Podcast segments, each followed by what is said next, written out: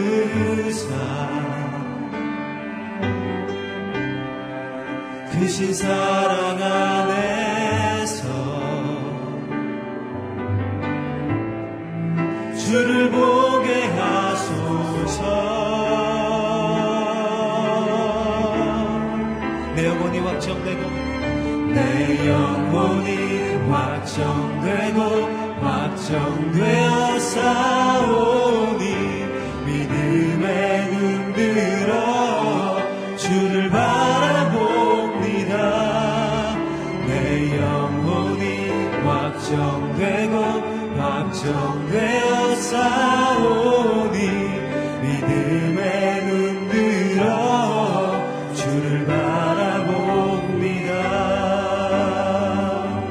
모든 상황 속에서 모든 상황 속에서 주를 찬양할지라 주를 찬양할지라.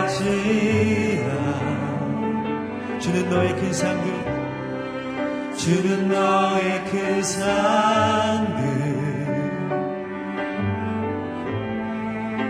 큰 도움이시라.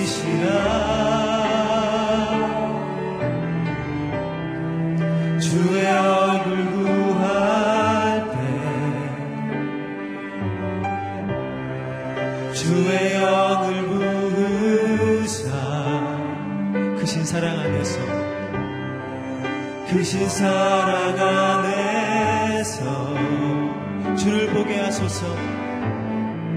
주를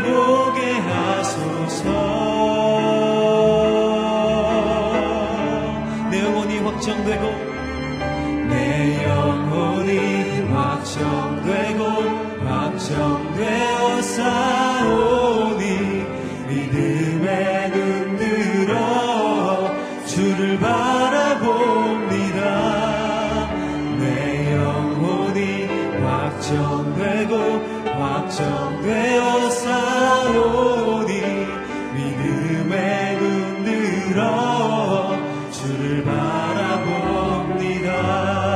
내 영혼이 확정되고 내 영혼이 확정되고 확정되어 싸우니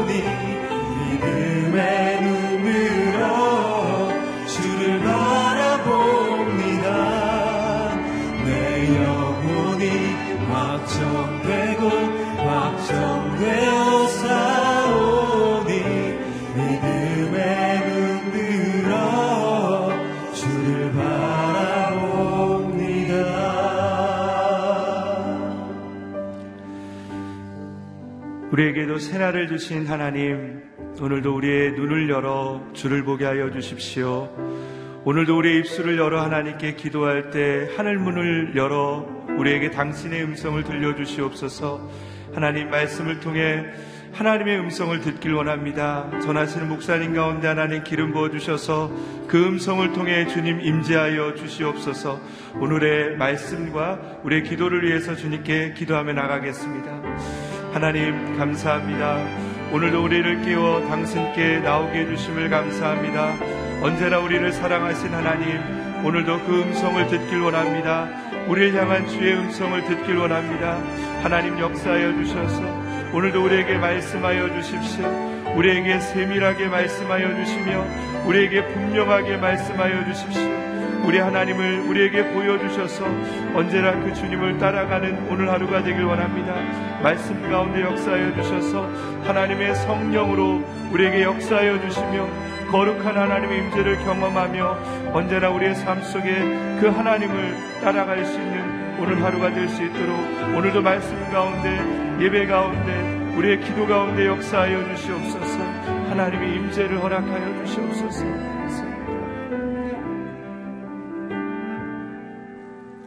특별히 한 가지 더 기도하며 나가길 원합니다. 병상 가운데 있는 우리의 사랑하는 믿음의 동역자들, 우리의 가족들을 위해서 기도하길 원합니다. 하나님 역사하여 주십시오. 하나님의 기적으로 임하여 주시길 원합니다. 사람을 통해 일하시는 하나님, 하나님 그들 가운데 하나님의 은혜를 허락하여 주셔서 하나님 병상 가운데 있지만 하나님의 기적을 보게 하여 주십시오. 하나님 말씀을 통해 역사하여 주셔서 일어나게 하여 주십시오. 기적을 보여 주십시오. 하나님의 은혜가 하나님의 말씀의 능력이 그 가운데도 역사하여 주시옵소서. 우리 환우들을 위해서 같이 기도하며 나가길 원합니다. 아버지 하나님, 특별히 기도하기는 우리의 믿음의 동역자들, 우리의 가족들을 위해서 기도합니다. 하나님 병상 가운데 있지만 오늘 말씀을 통해 하나님의 기적이 임하게 하여 주십시오. 어느 곳에 있든지 그 가운데 하나님의 은혜가 있게 하여 주시길 원합니다. 달리다가 일어나 걸으라 말씀하시는 하나님의 은혜가 하나님 그들 가운데 역사하여 주시길 원합니다. 말씀의 기적을 허락하여 주십시오. 말씀의 능력을 허락하여 주십시오. 하나님 주의 능력을 통하여서 일어나 거르는 축복을 허락하여 주시옵소서.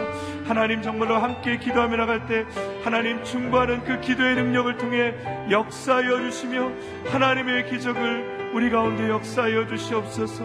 우리의 가족들 가운데 역사하여 주십시오. 하나님의 능력을 허락하여 주시옵소서. 은혜도 하여 주시옵소서. 감사합니다.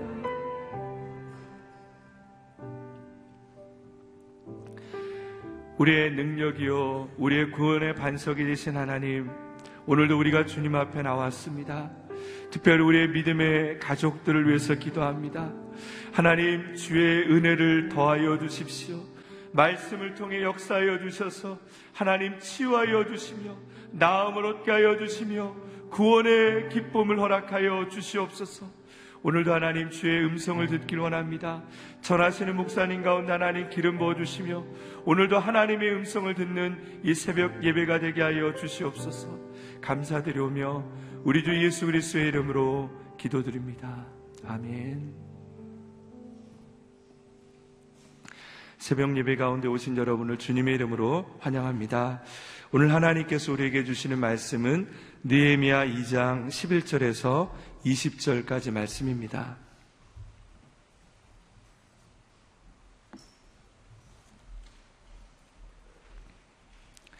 느헤미야 2장 11절에서 20절까지 말씀을 저와 여러분 한 절씩 교독하겠습니다. 나는 예루살렘으로 가서 그곳에서 3일 동안 머물렀습니다. 그러던 중 밤에 몇 사람을 데리고 순찰을 나갔습니다. 나는 내 하나님께서 내 마음에 예루살렘을 위해 할 일을 정해두신 것을 아무에게도 말하지 않은 상태였습니다. 내가 타고 있던 말 외에는 탈 것도 없었습니다. 그 밤에 나는 골짜기 문으로 나갔습니다. 용우물과 걸음문으로 향하면서 살펴보니 예루살렘 성벽은 다 무너졌고 성문들은 모두 불에 타 채로 버려져 있었습니다. 그러고는 샘문과 왕의 못을 향해 갔습니다. 그러나 너무 비좁아 말을 타고 지나갈 수조차 없었습니다. 그래서 나는 밤에 시내를 따라 올라가면서 성벽을 살피고 골짜기 문을 지나 되돌아왔습니다. 내가 어디로 갔는지 무엇을 했는지 알지 못했습니다. 내가 유다 사람이나 제사장이나 귀족이나 관리나 그 일을 하게 될 어떤 사람에게도 이것을 말하지 않았기 때문이었습니다. 그 후 나는 그들에게 말했습니다. 우리가 당연한 고난은 여러분이 보는 바와 같소. 예루살렘은 폐허가 됐고 그 성문들은 불에 타 버렸소. 자, 이제 우리가 예루살렘 성벽을 재건합시다. 그러면 우리가 다시는 수치를 당하지 않을 것이요. 나는 또한 내 하나님의 은혜로운 손길이 내게 있는 것과 왕이 내게 말한 것을 그들에게 말해 주었습니다. 그들이 대답했습니다. 우리가 재건을 시작합시다. 이렇게 그들은 이 선한 일을 시작했습니다. 그러나 호론 사람 산발랏과 관리인 암몬 사람 도비아와 아라비아 사람 게셉이 이 말을 듣고 우리를 조롱하고 비웃었습니다. 그들이 말했습니다. 너희가 무슨 짓을 하려는 것이냐? 왕에게 반역이라도 할 참이냐? 그들에게 대답했습니다. 하늘의 하나님께서 우리를 위해 이 일을 꼭 이루어 주실 것이다. 성벽 재고는 주의 종인 우리의 할 일이다. 너희는 아무 목도 없고 권리도 없고 역사적 명분도 없다. 아멘. 신실하고 굳건한 사람이 하나님의 일을 이룹니다. 라는 제목으로 노청 목사님께서 말씀 선포해 주시겠습니다. 하나님의 역사는 하나님께서 이루십니다. 사람과 함께 하시지만 그 모든 것의 시작과 끝은 하나님이십니다. 또한 하나님의 역사는 하나님의 때에 이루어집니다. 다른 시간에 또 다른 사람이 어떤 것도 그것을 바꿀 수 없습니다. 하나님의 때에 그것이 이루어집니다. 또한 하나님의 역사는 하나님의 방법으로 이루어집니다. 어떠한 사람이 더 열심히 참여했기 때문에 더 잘 이루어지거나 어떠한 사람들이 반대하기 때문에 그것이 이루어지지 않지 않습니다. 하나님의 방법으로 하나님의 역사가 이루어집니다. 우리는 그 사실을 신뢰하고 있는 것입니다. 우리는 그 사실에 동참하는 자가 될 수 있지만 우리가 순종해야 합니다. 우리가 할 수 있는 것을 하나님은 하기를 원하시는 것이죠. 오늘 본문에서 이제 느헤미야는 예루살렘에 도착했다라고 얘기합니다. 그 길은 긴 여정이었을 것입니다. 아주 오랜 시간 느헤미야는 자기가 있던 수산궁에서 예루살렘 성까지 도달하게 된 것이죠. 그런 자리 속에서 예, 느헤미야는 굉장히 많은 피로를 느꼈을 것입니다. 하지만 그럼에도 불구하고 그는 자기가 해야 할 일을 하게 되는 것이죠. 예루살렘에 가서 3일 동안 머무른 후에 느헤미야는 자기가 해야 할 일을 시작합니다. 첫 번째 했던 일은 밤에 순찰을 한 것이었습니다. 자기가 소문으로만 들었던 그 상황을 직접 눈으로 보는 것이죠. 우리가 어떤 하나의 사건에 대해서 보도되고 그 현장을 가본 영상을 보고 그 현장에 있는 사람들의 이야기를 듣더라도 사실 그것은 편집된 것들이죠. 직접 그 자리에 가서 그것을 보게 되면 또 다른 것을 보게 된다는 것입니다. 우리는 언제나 그 자리에 가 보아야 합니다. 머릿속으로, 생각 속으로만 해서는 안 되는 것이죠. 진짜 한 영혼을 살리고 또 하나님의 뜻을 이루기 위해서 우리가 해야 할 일은 그 현장으로 가는 일입니다. 하나님은 한 영혼을 구하기 위해서 하나님의 사람들을 부르시고 모으셔서 교회를 만드십니다. 그리고 하나님은 그 교회의 구성원들을 또 훈련시키셔서 또 하나님의 뜻을 이루기 위해서 파송하십니다. 그래서 떠난 사람들이 있습니다. 그들은 현장이 아닌 다른 곳을 맴돌지 않아야 합니다. 그 현장으로 들어가야 합니다. 그 현장은 쉽지 않은 장소일 것입니다. 하지만 그 자리에 갔을 때 그들은 아, 이것이 하나님의 뜻이었구나. 이것이 하나님의 마음이었구나. 그리고 이제 하나님의 때에 하나님의 일을 해야겠구나라는 생각을 하게 되는 것이죠. 지금도 우리가 알고 있고 또 알고 있지 못한 그 현장에서 하나님의 뜻이 이루어지기를 기다리고 있습니다. 그리고 지금도 아주 많은 사람들이 또 한국인들뿐만 아니라 전 세계에 많은 예수 그리스도를 믿는 족속들이 또 그 백성들이 하나님의 부르심을 받고 그 현장으로 나아가고 있다는 것이죠. 우리도 언젠가는 그 현장으로 나아가야 하는 그런 자리에 와 있습니다. 느헤미야는 그곳으로 가는 것을 주저하지 않았습니다. 하지만 느헤미야가 했던 두 가지 방법이 오늘 기록되어 있죠. 첫 번째는 12절에 나와 있는 말입니다. 아무에게도 말하지 않았다라는 것입니다. 무엇을 말하지 않았습니까? 느헤미야는 느헤미야의 하나님께서 느헤미야의 마음에 예루살렘을 위해 할 일을 정해 두신 것이 있는 것을 알았지만 그것을 아무에게도 말하지 않았어요. 그리고 밤에 나가서 이 순찰을 돌아오, 돌아오고 나서도 16절의 마지막에 보면 아무에게도 말하지 않았다라고 얘기하고 있습니다. 이것은 어떤 꿍꿍이가 있는 것을 얘기하는 것이 아닙니다. 그 대상은 관리들이 알 수 없었고 유대 사람이나 제사장이나 귀족이나 관리나 그 일을 같이 하게 될 어떤 사람도 이 얘기를 듣지 못했다라는 것입니다. 이것은 느헤미야가 하나님의 사역을 감당할 때 이러한 순간이 필요하다는 것을 알았다는 것입니다. 우리가 하나님의 일을 할 때도 이런 순간이 필요한 것을 알아야 합니다. 말하지 않아야 할 때가 있습니다. 침묵해야 할 때가 있습니다. 하나씩 하나씩 차근차근 그 현장을 살펴봐야 하지만 섣불리 말을 꺼내서는 안 된다라는 것이죠. 이것은 하나의 순서의 원칙은 아닙니다. 하지만 하나님이 침묵하라 하실 때 침묵할 수 있는 것.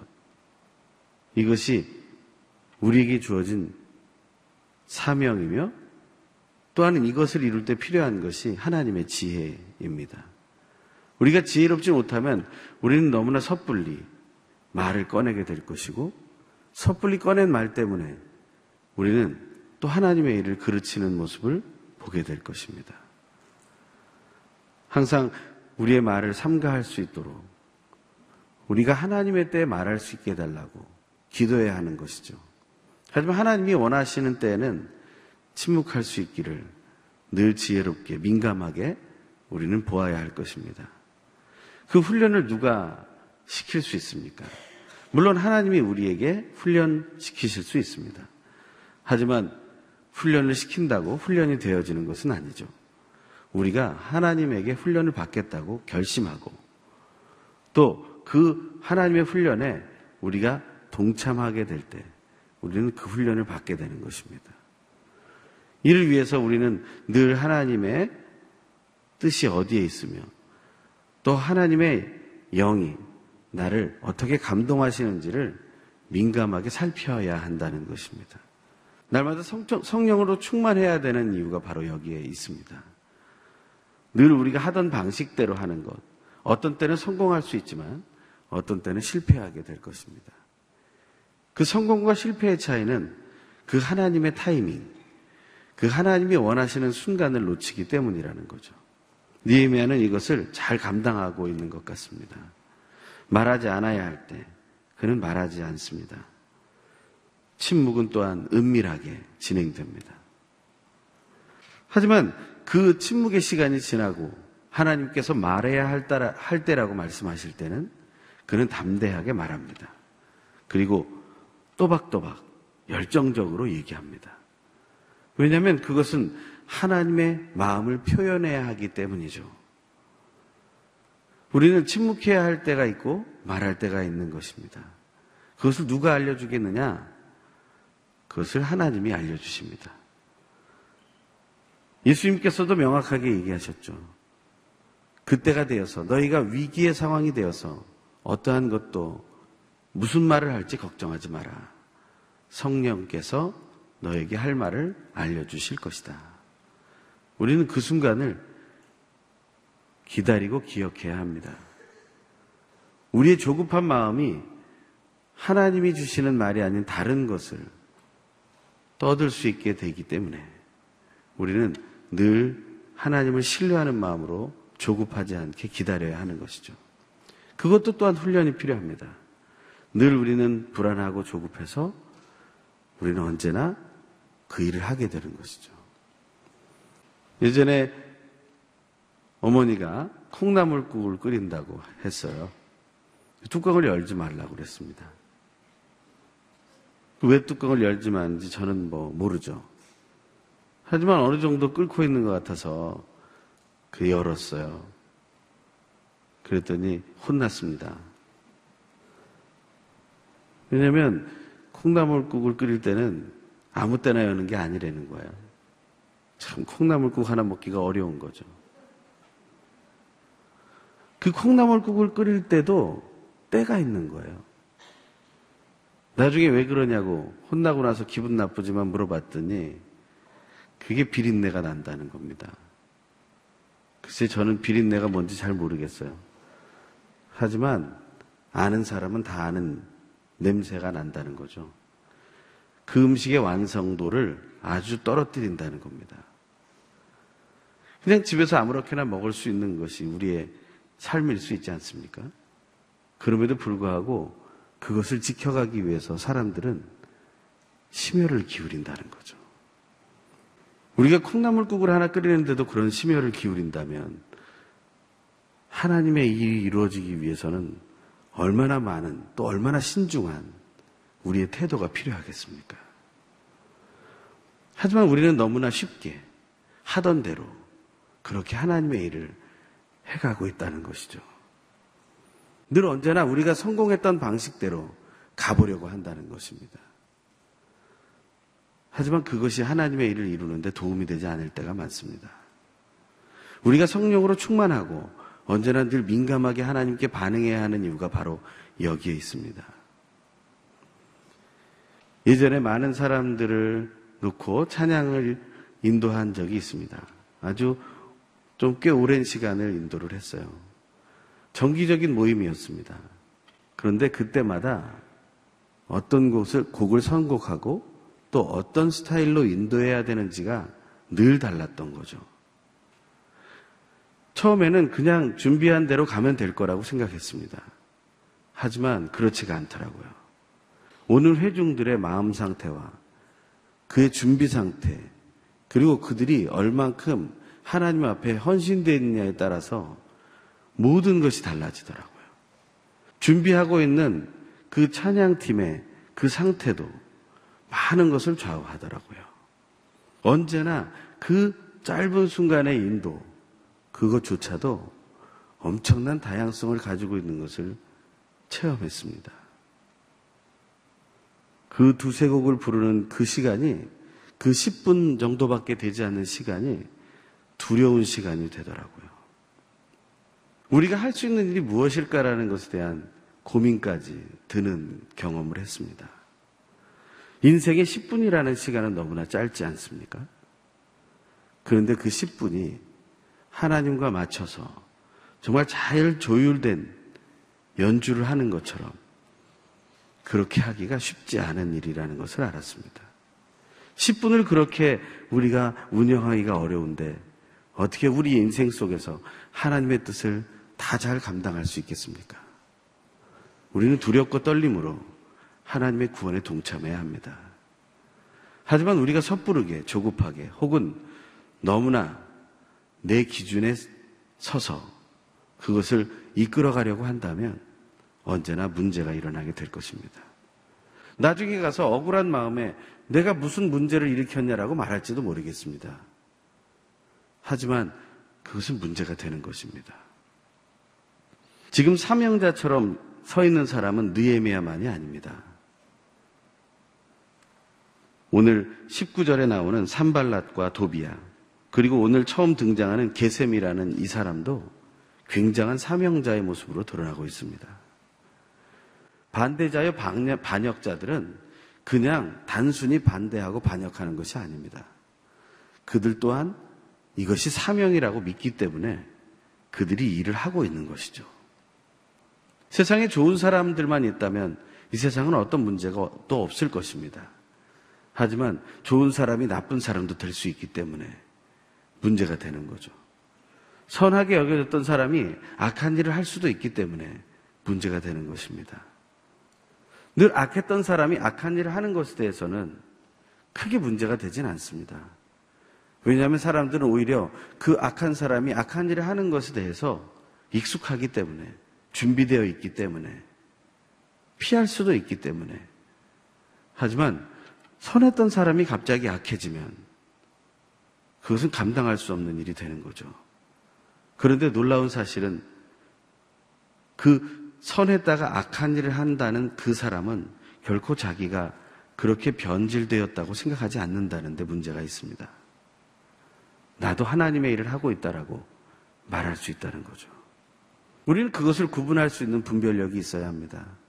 정말 하나님의 영이 그를 이끄는 것인지 아니면 거짓의 영이 그들을 이끌고 있는 것인지 또한 우리가 묵상하는 생활로 다시 한번 적용해 보면 정말 내가 오늘 하루 하나님의 영의 이끌리심을 받아서 내가 오늘 하루를 살아가고 있는 것인지 아니면 거짓의 영에 이끌려서 미혹의 영에 이끌려서 내가 오늘 하루를 살아가고 있는 것인지 우리는 다시 한번 확인해야 된다는 것입니다. 이 산발랏과 도비아와 게셈이라는 사람도 당당하지 않습니까? 오늘 19절의 뒷부분에 보면 너희가 무슨 짓을 하려는 것이냐? 왕에게 반역이라도 할 참이냐? 라고 얘기하는 것입니다. 왜 이런 말이 맞아 떨어집니까? 이 시대는 어떤 시대입니까? 페르시아의 왕이 통치하던 시대가 아닙니까? 그런데 어떻게 한 성을 재건하는 일을 그 왕이 쉽게 허락할 수 있겠습니까? 상식적으로 맞아떨어지지 않는다는 것이죠. 그리고 아마 이들은 이전에 이미 성전을 재건하려고 하는 사람들을 향해서 이런 고발을 왕궁에 올리고 그것으로 인해서 그들의 건축을 그들의 시도를 무산시켰던 성공의 경험이 있을 것이라 생각됩니다. 그렇기 때문에 이들은 또한 그것을 사명이라고 생각하고 계속 반대하고 있는 것이죠. 그 뒤로 어떤 또 어둠의 일들이 있었는지는 모르겠습니다. 하지만 명확한 것은 이들도 당당하게 자기의 주장을 선포하고 있다는 것입니다. 우리가 어떤 하나님의 일을 하고자 할 때 막히는 부분이 그런 것입니다. 교회 안에서도 의견이 대립됩니다. 선교지에서도 의견이 대립됩니다. 그런 상황 속에서 우리는 어떻게 그것을 새롭게 만들어 나갈 수 있고 하나 되어 이끌어 갈 수 있겠습니까? 정말 그것은 숙제인 것을 우리는 알게 됩니다. 이것이 정말 아름답게 이루어질 수 있다면 교회 공동체가 선교지에서의 그 동역이 정말 아름답게 이루어질 수 있을 거라고 확신하기 때문입니다. 하지만 이 대립의 문제는 계속될 것입니다. 하나님의 눈으로 보지 않는다면 그것은 제대로 평가되지 못할 그런 미제로 남게 될 거라는 거죠. 니아이미아에게 말할 수 있는 기회가 주어졌을 때 그는 담대하게 말합니다. 담대하게 말하는 그것은 첫 번째가 하나님의 뜻을 얘기합니다. 그리고 두 번째로 하나님의 마음을 전달하는 것이죠. 다시 한번 오늘의 본문을 처음부터 다시 보게 되면 하나님께서 어떻게 하나님의 사람에게 하나님의 일을 맡기시는지를 살펴보게 됩니다. 우리가 12절의 말씀 같이 한번 읽겠습니다. 시작. 그러던 중 밤에 몇 사람을 데리고 순찰을 나갔습니다. 나는 내 하나님께서 내 마음에 예루살렘을 위해 할 일을 정해두신 것을 아무에게도 말하지 않은 상태였습니다. 내가 타고 있던 말 외에는 탈 것도 없었습니다. 여기서 하나님께서 하나님의 사람에게 일을 시키실 때 하시는 일은 하나님께서 그 시키실 사람의 마음 속에 하나님이 할 일을 정해 두신다라는 것입니다. 그것은 명확한 일을 말하는 것입니다. 그것은 복잡한 일이 아닙니다. 하지만 그 일을 마음에 두시게 하셨다라는 거죠. 여러분의 마음에 하나님이 두신 일은 무엇입니까? 그 일을 여러분의 비전으로 선포하십시오. 그리고 그 일을 따라서 달려가십시오. 저는 신대원 3학년이었을 때 1995년에 하나님이 제 마음에 하나의 생각을 주셨습니다. 그것은 노인들에 대한 생각이었습니다. 처음에는 그것이 무엇을 의미하는지 잘 몰랐습니다. 노인에 대한 생각을 하는 것, 그 정도였습니다. 하지만 시간이 지나서 한 20년 정도가 지나고 나니까 그것이 굉장히 심각한 현실의 문제로 다가오는 것을 알았습니다. 시간은 필요합니다. 하지만 하나님이 그 마음 속에 주신 생각을 지속적으로 가지고 가면 그 순간을 맞이하게 된다는 것을 알았습니다. 제가 제대로 준비되어 있는지 준비되어 있지 않은지는 아직 잘 모르겠습니다. 하지만 그 95년에 그 생각을 주셨던 그 생각을 지금도 계속해서 하고 있다는 것이죠. 하나님이 여러분 속에 주신 생각이 있을 겁니다. 하지만 우리는 그것을 붙잡지 못했을 수도 있습니다. 왜냐하면 너무나 많은 것을 붙잡으려고 하다가 중요한 것을 놓칠 수 있다는 거죠. 하지만 지금 후회하지 마십시오. 지금부터라도 하나님의 말씀을 묵상하면서 하나님이 내 마음속에 정해주신 뜻이 무엇인지를 기억하시고 붙잡으셔야 하는 겁니다. 그것은 단지 나 자신만을 위한 것이 아니고 우리 가족만을 위한 것이 아닙니다. 하나님의 시간을 위한 것이고 하나님의 세대를 위한 것입니다. 그것을 여러분들이 붙잡고 다시 한번 시작해 보십시오. 백세 시대라고 하고 이제는 점점 노인의 시기가 늘어나는 시기라고 말하지 않습니까? 그럴 때 사람들은 허무해지고 고통스러움을 경험하게 됩니다. 그동안 쌓았던 모든 것들을 그나마 젊은 날에는 인정을 받았는데 나이가 들고 나면 그 모든 것이 인정받지 못하는 것이 되어버린다는 거예요. 그런 허무와 안타까움만 가지고 남은 일생을 살아가시겠습니까? 결코 그래서는 안 된다는 것입니다. 하나님 우리에게 생명을 주셨다면, 오늘 우리를 살려주셨다면, 우리에게 시키실 일이 있어서예요. 그 일을 감당하셔야 합니다. 나이가 들면, 은퇴했으면 가만히 있어야 된다는 생각을 하나님이 언제 말씀하셨습니까? 하나님 앞에는 은퇴라는 게 없습니다. 마지막 그 순간까지 달려가는 거죠. 누가 멈추라고 했습니까? 누가 뒤에서 중보기, 중보기도만 하라고 했습니까? 그런 말을 한 적 없습니다. 그런 순간이 있는 것이죠. 하나님이 나에게 주신 그 일을 감당할 수 있도록 우리는 늘 준비되고 달려가야 합니다. 그러나 중요한 것은 하나님이 그렇게 말씀하지 않았다고 해서 아무렇게나 내 뜻대로 내 하던 대로 해서는 안 된다는 것이죠. 나이가 들면 들수록 우리가 얻을 수 있는 한 가지가 있다면 그것은 지혜라고 저는 믿습니다. 지혜를 위해 기도하십시오. 하나님의 지혜를 얻게 달라고 기도하십시오. 하나님의 지혜는 그 사람을 들어갈 때 들어가게 하고 나올 때 나오게 하실 것이기 때문입니다. 말할 때 말하게 하시고 침묵할 때 침묵하게 하실 것이기 때문입니다. 내 조급함도 다스리지 못하는 노년을 맞이하게 된다면 내 분노도 관리하지 못하는 노년을 맞이하게 된다면 그것은 우리 인생에 너무나 안타까운 마지막이 아니겠습니까? 내 욕심도 제어하지 못하고 내 스스로를 통제하지 못하는 노년을 맞이하게 된다면 인생에 다가오는 허물을 우리가 한두 번 겪은 것이 아니지 않습니까? 그런데 왜 수없이 많은 노인들이 자살을 선택합니까?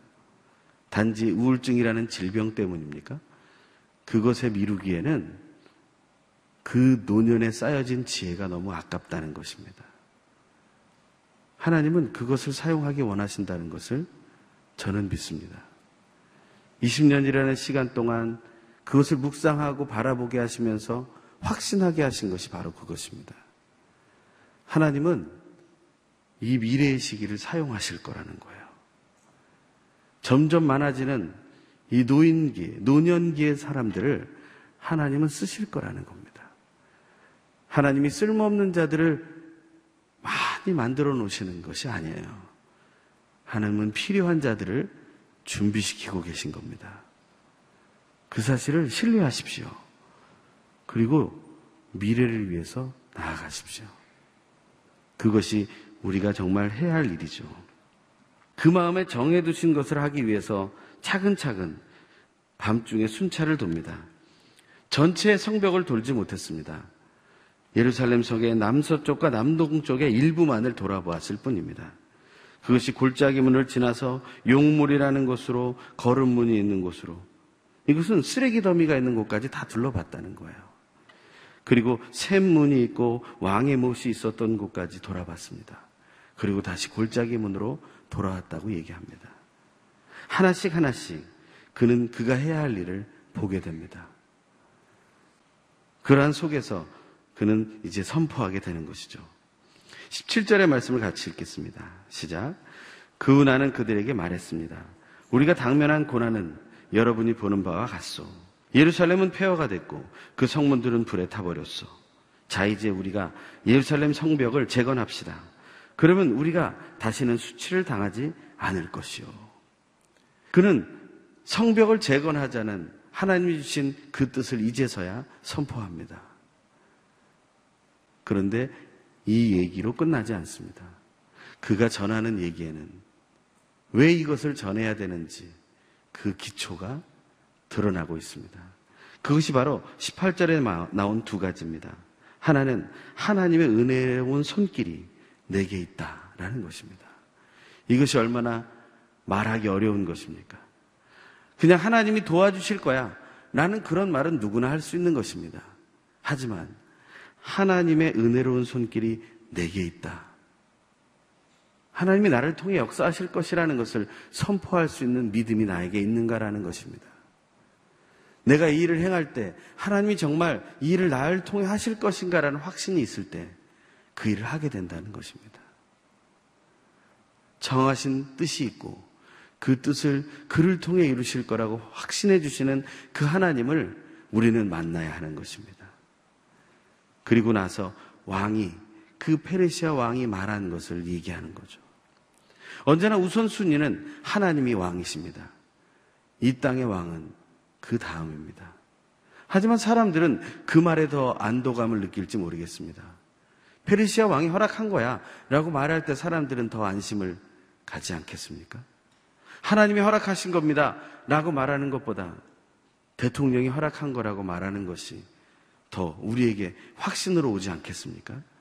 하지만 그렇다고 해서 그 우선순위를 우리는 뒤집어서는 안 된다는 것입니다. 하나님이 먼저 나에게 말씀하셨다는 사실을 믿어야 합니다. 그리고 그것을 전해야 합니다. 이 순서를 지킬 때 사람들은 함께 재건합시다라고 말하고 선한 일을 시작하게 된다고 말하고 있습니다. 선한 일이라는 것은 무엇입니까? 빌립보서 1장 6절에 보면 여러분 안에서 선한 일을 시작하신 분이 그리스도 예수의 날까지 그 일을 성취하실 것을 나는 확신합니다라고 바울의 고백하는 것을 보게 됩니다. 이 선한 일은 하나님이 이루실 것입니다. 예수 그리스도의 날까지 이루실 것입니다. 하지만 이것은 어떠한 사람들이 할 수 있는 일입니까? 마태복음 5장 16절에 보면 세상의 빛으로 살아가는 사람이 그 일을 하게 될 것이라고 말합니다. 이같이 너희 빛을 사람 앞에 비추게 하여 저희로 너희 착한 행실을 보고 하늘에 계신 너희 아버지께 영광을 돌리게 하라. 우리의 선한 일은 우리가 세상의 비침을 확신할 때, 그것을 드러낼 때, 어둠을 향해 나아갈 때, 그때 이루어지는 것입니다.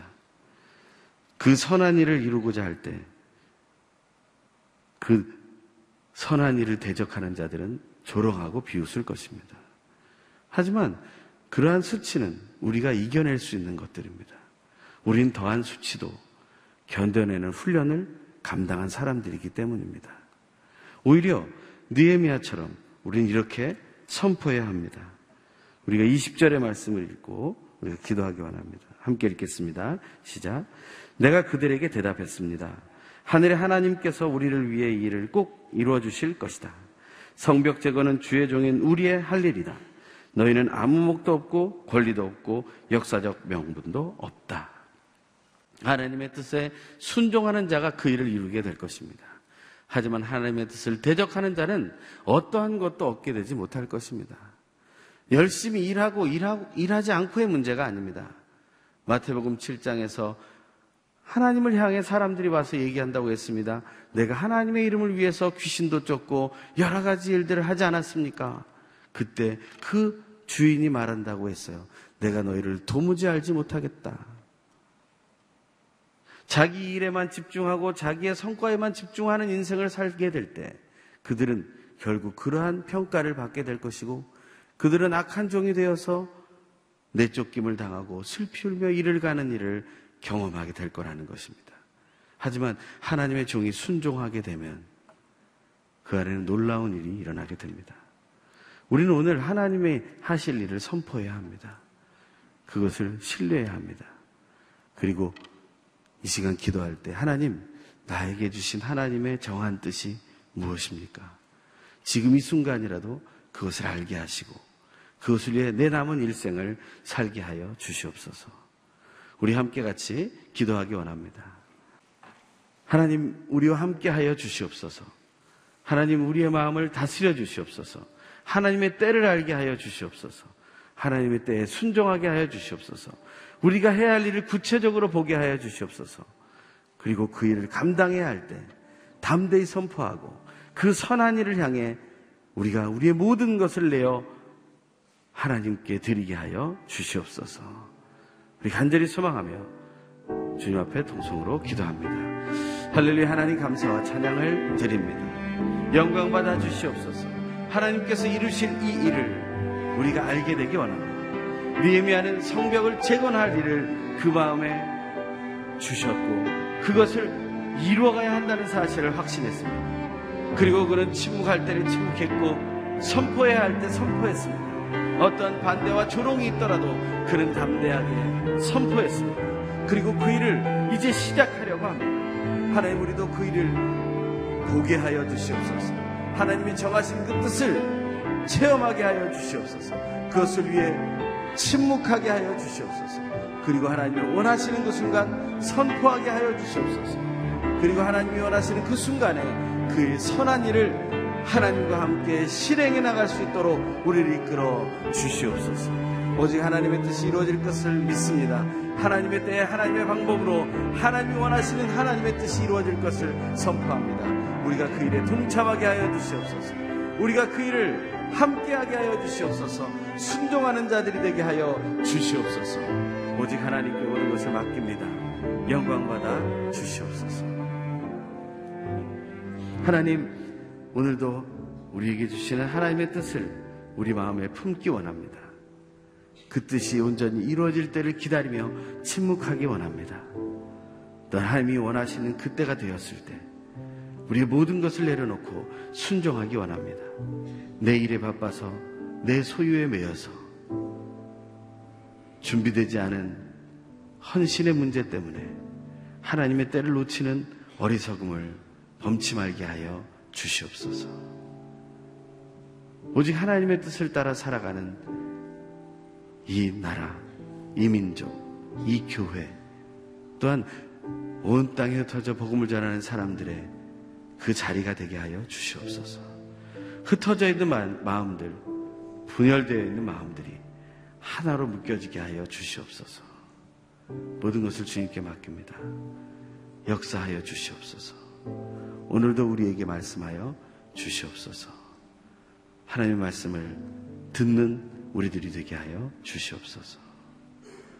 이제는 우리 주 예수 그리스도의 놀라우신 은혜와 하나님 아버지의 결코 끊어지지 않는 사랑하심과 성령 하나님의 교통하심과 말씀하여 주심과 온전케 인도하심의 역사가 진실로 하나님의 때를 기다려 침묵하고 또 하나님의 때를 알아 선포하며 하나님의 뜻을 이루어나가는 그 선한 일에 순종하는 자로 세워지기를 원하는 이제에 모인 하나님의 귀한 아들, 딸들의 머리 위에 그리고 명상으로 이 예배에 참여하며 함께 소망하며 나아가는 하나님의 사람들의 그 기도의 제목에 응답 위에 그리고 온 땅에 터져 복음을 전하는 하나님의 사람들과 그들의 사역 위에 그리고 우리가 중보기도 한 우리 환우들의 온전한 치유와 회복과 그들의 승리 위에 지금부터 영원토록 항상 함께 계시옵기를 간절히 축원하옵나이다. 아멘.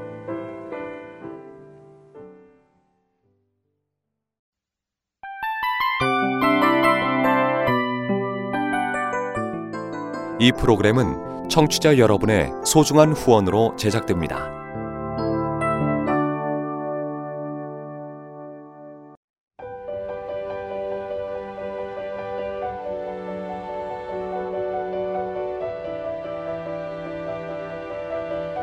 세상에는 수많은 교회들이 있지만 더 깊이 있는 말씀 강해를 찾기 위해 크기로만 교회를 선정하지 않습니다. 보다 좋은 영적 콘텐츠를 더 많이 나누기 위해 방송비를 받지 않습니다. 1년 365일 복음만 전하고 싶어서 우리는 광고를 하지 않습니다. 온누리의 복음을 땅끝까지 CGN TV와 함께 땅끝 선교사가 되주세요.